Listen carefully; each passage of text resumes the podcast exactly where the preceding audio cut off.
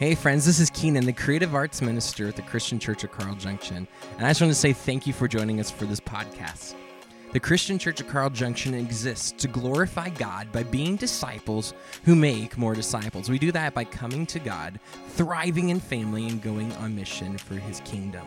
We hope that this podcast helps you take next steps in following Jesus with everything that you have.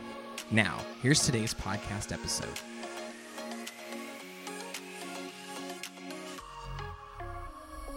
Typically, we end our services by saying you are sent. So please don't leave. Stay here. it's not time to leave yet. We still have some time to dive into scriptures. I know that Adam is so grateful for you all and the prayers and the encouragements that you have given to him and grace over the last week. Uh, please keep sending them his way. We miss him around here, but we want him to have a great recovery at a good pace instead of speeding up the process and hurting himself worse. I am excited, though, to be with you all today and to get a chance to jump in to this gospel story in the book of John. The word gospel is this Greek word that is euangelion, and it means the good news. We're going to spend eight weeks talking about the greatest news you are ever going to hear in your life this Jesus. We're going to spend eight weeks for, uh, just walking through the Gospel of John all the way to Easter together to celebrate what God did on the cross through his Son and resurrecting him through the power of his Spirit. I'm excited about the season of time we're in over the next eight weeks. I do want to tell you a quick announcement before we dive into scriptures today, just about Easter, because we are so close to Easter. I want to let you all know what we're planning to do. We will have three services as of right now in this room and online. If you join us, we'd love for you to be a part of that. Last year, when we met, we gave out tickets if you were here last year. And if you're coming back this year, we want you to get tickets for it as well. Let me explain how this works before panic ensues, okay? You need tickets to come, but you don't have to have them with you. And here's why we just want to know how many people are coming. Because here's the cool thing God is blessing this place. It's not anything cool we're doing, it's all the work of His Spirit. And more and more people, and you, you've even noticed it even in this room, and especially in the 11 o'clock service, are coming all the time. And our kids' ministry is also growing like crazy. And between those two things, we want to make sure we are prepared for you and your friends and your family and all those you bring with you at Easter time. So, what we're doing is giving out tickets so that way we can have an idea of who's coming when, so we have enough seats for you. So, you don't have to bring your ticket with you to get in. We're not going to have people at the door saying, Don't have a ticket, get out of here. We're not going to do that. We just want to prepare. Prepare well so we can give God our best and give you our best as well. So, over the next couple weeks, we will make announcements about where you can pick up those tickets, how many tickets we have, so that we can prepare well in this Easter season. I'm going to pray for us, and then we're going to jump into John chapter 2 this morning. Would you bow your heads and pray with me? Almighty God in heaven, thank you so much for your Son and the great pleasure it is to belong to your family. Lord, may we use every moment we're given to bring about the glory and honor of Jesus. Thank you so much for the precious gift of today. May we not waste the moments we're given, but use them all for your glory. Amen. We're going to be in the Gospel of John, John chapter 2. And if you do not have a Bible, I would love for you to grab one of the ones in the chairs next to you, use it this morning, and take it home with you. It's our free gift to you. We'd love for you to have the Word of God in your hands. If you're joining us online and you don't have a Bible, you can send an email to james at cccj.church and we will make sure we connect with you and get you a Bible. We'd love for you to have one. John chapter 2, and we're going to actually be on page 725 and starting in verse 13 when we get there. And as you're turning there and getting ready, I want to kind of give you an idea of what has been happening leading up to the story we're in. John chapter 2 begins with Jesus being invited to a wedding of a family friend he shows up and they've run out of wine to celebrate the wedding festivities. What usually happens is a week long celebration honoring the bride, honoring the groom, and their families, and about halfway through it, they're out of wine, which was a very shameful thing in their culture. Jesus' mother was there, and so she did the only thing that she knew to do. She went to Jesus and said, Fix it. And Jesus says, It's not time for me to do any powers yet. It's not, it's not my time, Mom. And she turns to the servants and says, Just do whatever he says. And walked out, expecting him to obey. She knew her son pretty well, right? She turns to him, expects him to do something, and guess what? He does. There's some jars there that are usually used for ceremonial washings, and he turns the jars of water into jars of wine. And, and, they dip a cup and they take it to the master of ceremonies, and he takes a drink of it and he pauses everything. He says, Usually, usually, about this time of the whole ceremony, you bring out not the best wine. Because usually you serve the best wine first at the beginning of the week, because by this point, we won't remember how good the wine is. But you chose to bring the best wine now. And the cool thing is, the wedding guests had no idea where it came from. Some of the disciples who were with Jesus kind of ish had an idea. The only people who really knew were the servants behind the scenes and Mary, the mother of Jesus. This was the beginning of his public ministry. And I don't know if you can really call it the beginning of a public ministry because it was kind of in private with only a few watching, but it's, it's the beginning of his public ministry. Jesus does this amazing miracle. And then he travels back to Capernaum. It's kind of the, the home base of his ministry. he's staying with Peter and his brother uh, Andrew and his whole family, Peter's whole family. And time comes for the Passover to celebrate it together. And if you were a good Jewish person, you and your family, if you were close enough to Jerusalem, would travel to Jerusalem to celebrate this week long festival honoring God and what He had done for them in the Old Testament, in the book of Exodus. So Jesus gathers around with his family, he gathers around with his disciples, and they begin their journey toward Jerusalem at the beginning of Jesus' ministry to celebrate Passover.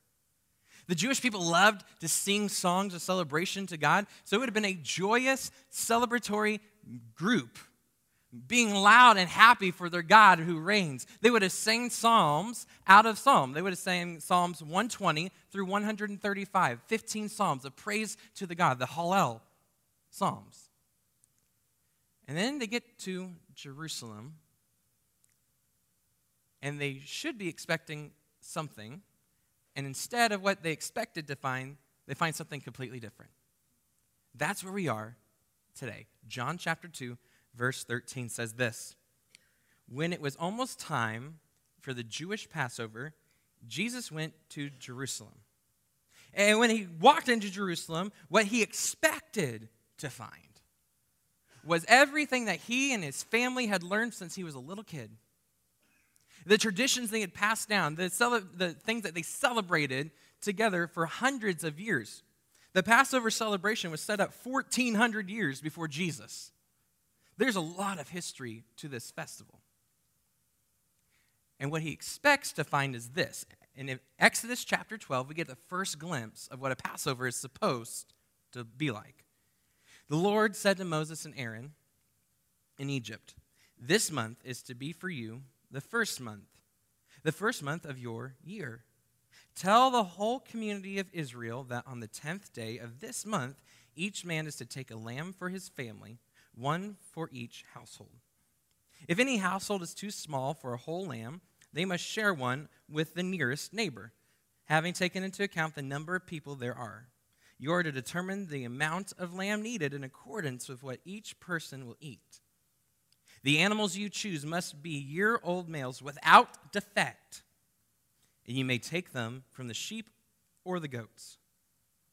Take care of them until the 14th day of the month, when all the members of the community of Israel must slaughter them at twilight. Well, what's going to happen was they were going to sacrifice these animals on behalf of God bringing deliverance to them. You see, in the story of Exodus, God had by this point unleashed nine plagues against the Egyptians. Nine plagues. And this is going to be the tenth one. It's called the passing over, which is why they celebrate Passover. And you were to take the blood of the lamb that you slaughtered and put it over the door frames of your house. And when the angel of death came by and saw the blood, you would be delivered. You would be spared from the death that was to come. And we get to this part of the story in Exodus, and typically a lot of people think, man, God is so mean. But you've missed that nine times leading up to this point.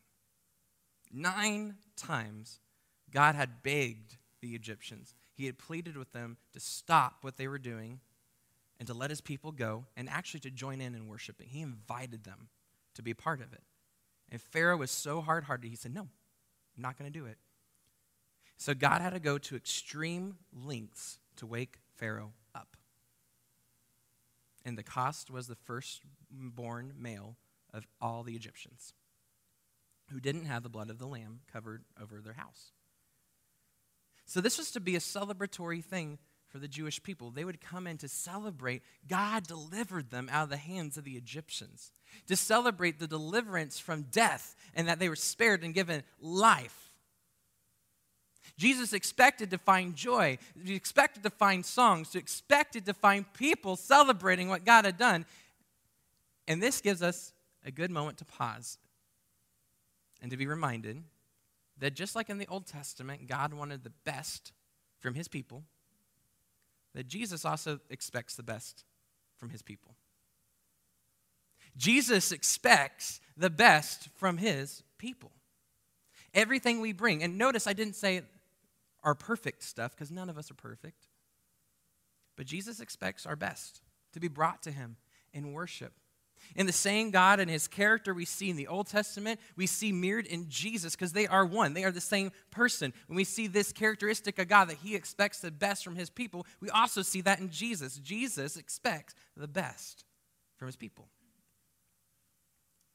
So he goes in expecting something amazing to happen, and instead, he doesn't find a joyous song.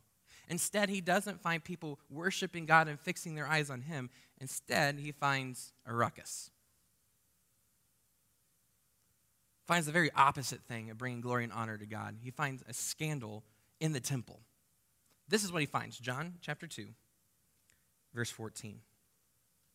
In the temple courts, he found people selling cattle, sheep, and doves, and others sitting at tables exchanging money. And you make it to this point in the scriptures, and you're like, well, that doesn't seem that bad.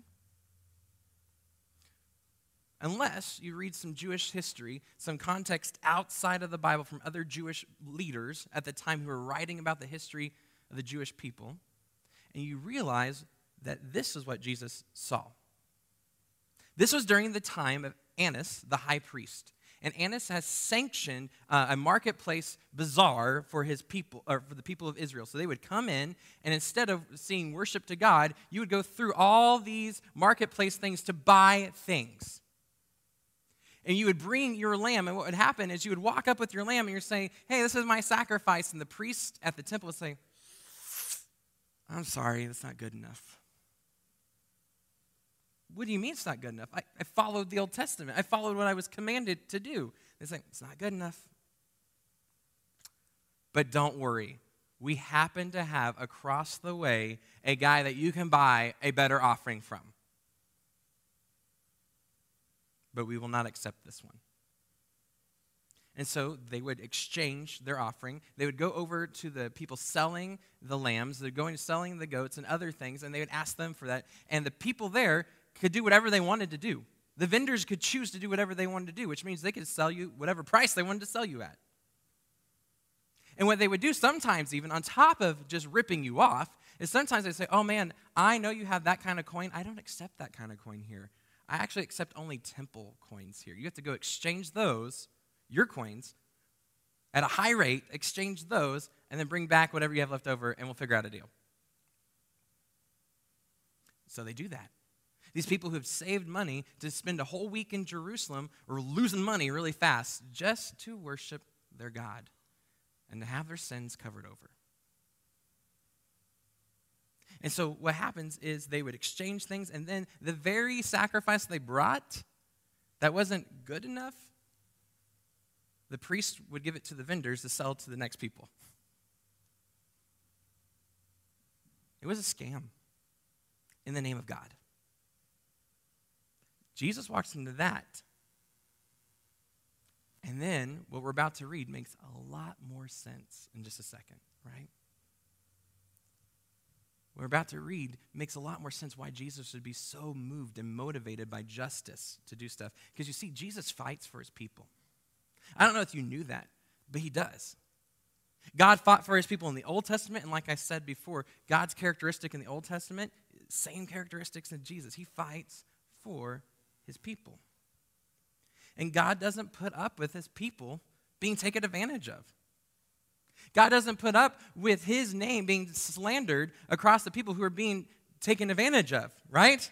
People who are frustrated at the priest because the priest said that God wants me to do this. My sacrifice isn't good enough.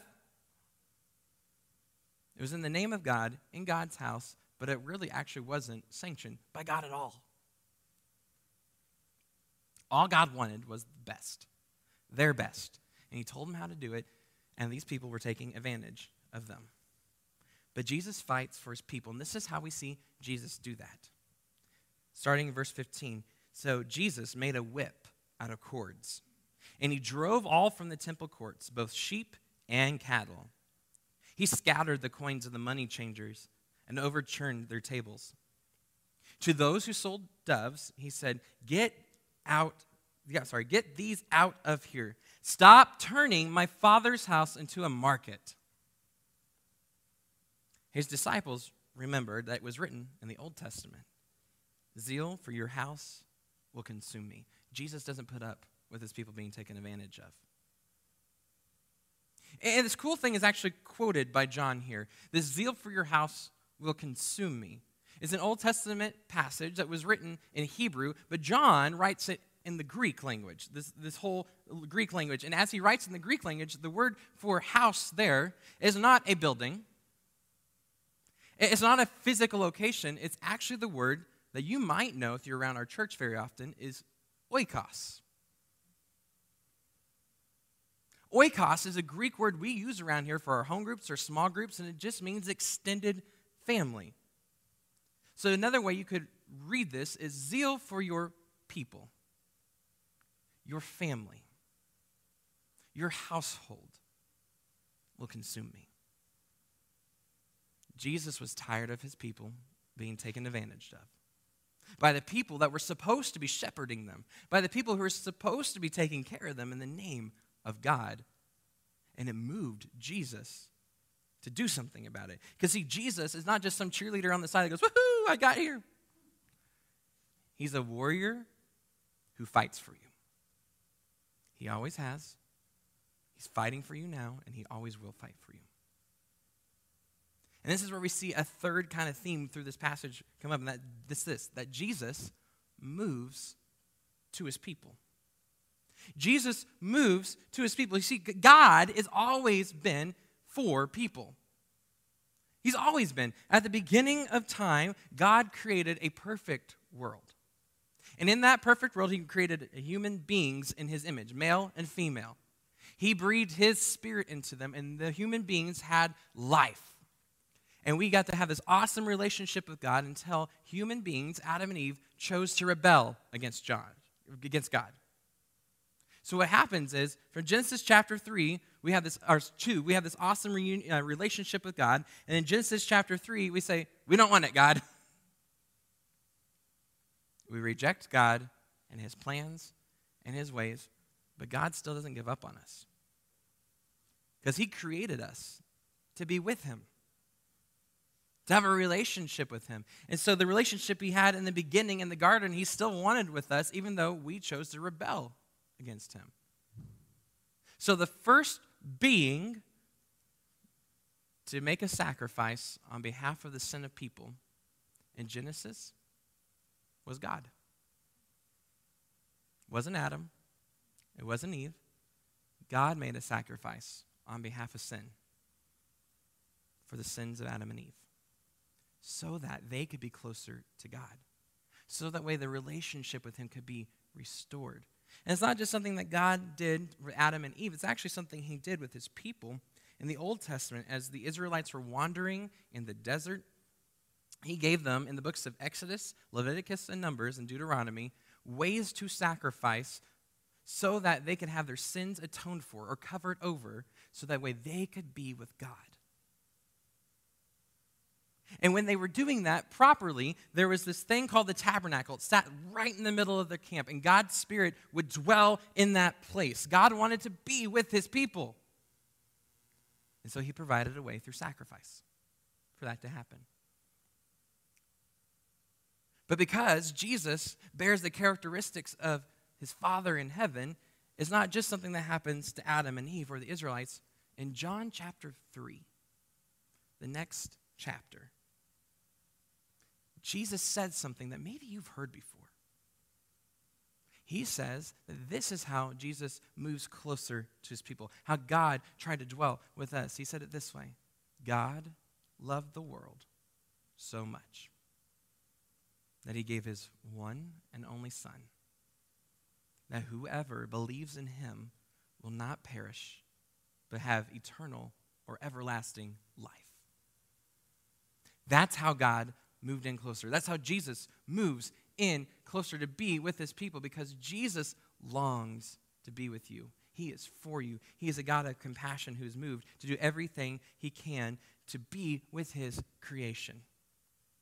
Side note around here, our mission is to glorify God by being disciples who make more disciples. We believe that happens by coming to Jesus. There's a reason for it just like we've talked about right now, coming into the presence of the Almighty God, thriving as his family and going on mission. It's a, something that's been there since the beginning of time. God always desires us to come into his presence. And it's something as his followers we long to do well. And that's why we're committed to it. But then the Jewish leaders had this ruckus happen in their midst flipping of tables, loud things happening, cattle being driven out, and they couldn't just sit by and watch it happen. So this is what happens. John chapter 2, verse 18. The Jews then responded to him, the Jewish leaders, What sign can you show us to prove your authority to do all of this? In other words, they have been dishonored in front of all these people, and they wanted to deal with Jesus, but they had a problem. And the problem is, they had all these crowds who had gathered for the Passover watching everything that was happening. And some of those people like Jesus, probably applauded Jesus for doing what he was doing. And so they know, well, we can't do anything about him now. But not only did they have the crowds watching, they had other Jewish leaders watching. What are they going to do? And if they don't do it right, they're going to shame all the other Jewish leaders as well. And they also had a third party watching everything that happened. You see, the Romans were in charge. The Romans had a garrison literally built right next door to the temple. Because the Romans loved bringing peace at any cost, even if that meant the sword. And the Romans were terrified of large gatherings of people worshiping other gods than their gods. And the Jewish people had one God they served, and they gathered in mass quantities at Passover, they were afraid of a rebellion, so they would actually garrison more troops than normal, waiting and watching. And do you think, with them being next door, hearing the ruckus next door, people shouting and clapping, and cows and sheep, and do you think they didn't pay attention? They were watching. All eyes in the temple turned to Jesus and these leaders. And they asked for a sign. Jesus, prove to us that you have the authority to do this because this is our temple. We're in charge of this place. Where's your card that says, oh, you get to do this? And this is how Jesus responds. He responds by saying, Destroy this temple, and I will raise it again in three days. The Jewish leaders replied, What? Basically, essentially. What? It has taken 46 years to build this temple. And you are going to raise it in three days? What kind of person are you? And I love, John wants to make sure we don't miss Jesus' point. So he makes sure to write in here, this is what Jesus means. So he says, but the temple Jesus has spoken about was his body. After he was raised from the dead, his disciples recalled what he had said, and then they believed the scripture and the words that Jesus had spoken. See, Jesus was going to do something miraculous. If you fast forward the story from this first Passover, about three years, Jesus is also in Jerusalem for a Passover. People by the crowds were hailing him as king. He came in riding on a donkey. And then a few short days later, there was a trial led by some of these same leaders. He accused Jesus of blasphemy against the God. How dare you call yourself God? Took them to the Roman officials, Pilate, and said, Execute this man. And he said, By what grounds has he done against the Roman Empire that we could do this? Back and forth and back and forth. And finally, Pilate washes his hands of the situation and says, Just do it. And they take Jesus outside of Jerusalem to a hill nearby and they crucify him. Three years later from this story. And then something amazing happens in the temple. You see, the temple had the most holy of holies right in the middle of it. This is the place where God's Spirit would dwell amongst his people. And in the Holy of Holies was this ginormous curtain. One that was so hard to rip or tear that no human being could do it. That's actually what it said in the Old Testament. Not even just the New Testament, Old Testament said that. And then it says, after Jesus died, the curtain in the temple was ripped from top to bottom in two. And it makes me wonder if some of those same people who are sitting here three years earlier, listening to Jesus talk about something new he was going to do, destroying a temple and rebuilding it in three days. It makes me wonder three days later when Jesus rose from the dead if they started having flashbacks to this moment about what Jesus said he was going to do. See, even at the beginning of Jesus' ministry, he knew the mission. He knew where he was going and at what cost it would take to get there. Because, see, at the beginning, we had the separation from God, and God wanted to dwell with his people, and then the closest God could get was the Holy of Holies. But God had to make this curtain. That's as close as he could get to his people. The curtain was there to protect you and me and those who'd walk in to the Holy of Holies because God is so holy that when sin enters his presence, it's eradicated. Which means that if you're filled with sin and your sins aren't atoned for, you also died. There were stories of priests who'd walk in not offering the sacrifices properly to be washed and clean. They would die. That's why they would tie a rope around the priests as they sent them in there, but just in case they died, so we could pull their bodies out. Like, this is a big deal. Because God is so holy. He's not vindictive, He's not mean, He's just so holy, and by His nature, sin is eradicated when you walk into His presence. But the Holy of Holies wasn't as close as God wanted to get. He longed for what He had in the beginning. He wants to be in your life. Jesus wants you. Jesus wants you. He died for you so that way he could eradicate your sin, so that way you wouldn't have to die for the weight of your sin. He died for you and was resurrected from the grave so he could put his spirit in you. So here's the cool thing there's no room we have to go to anymore, there's no special building we have to go to anymore. God dwells in you. Jesus and God had one mission from the beginning of time, and that was to be as close to his people as possible. And he accomplished that through his sacrifice on the cross. And that's what we celebrate.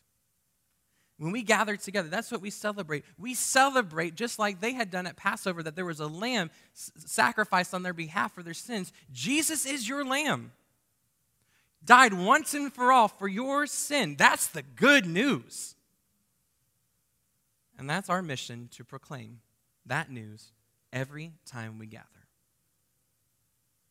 If you have never followed Jesus or surrendered to his kingdom, today I want to invite you to join his family, to have your sins washed over, and to be eradicated by the blood of Jesus, so that way you can walk into the presence of God. You can have the gift of the Holy Spirit inside of you.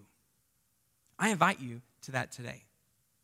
How we do that around here is that we are lowered into some water for the forgiveness of our sins and we're raised, to new life. It's a symbolic gesture of what God has done in your life and in your heart. We do that every time we invite someone to join the family of God. And if that's a decision you need to make today, a next step you need to make, then I want to invite you as we sing a song in just a moment to go out these doors to the next steps table and talk to James Billings, our discipleship minister.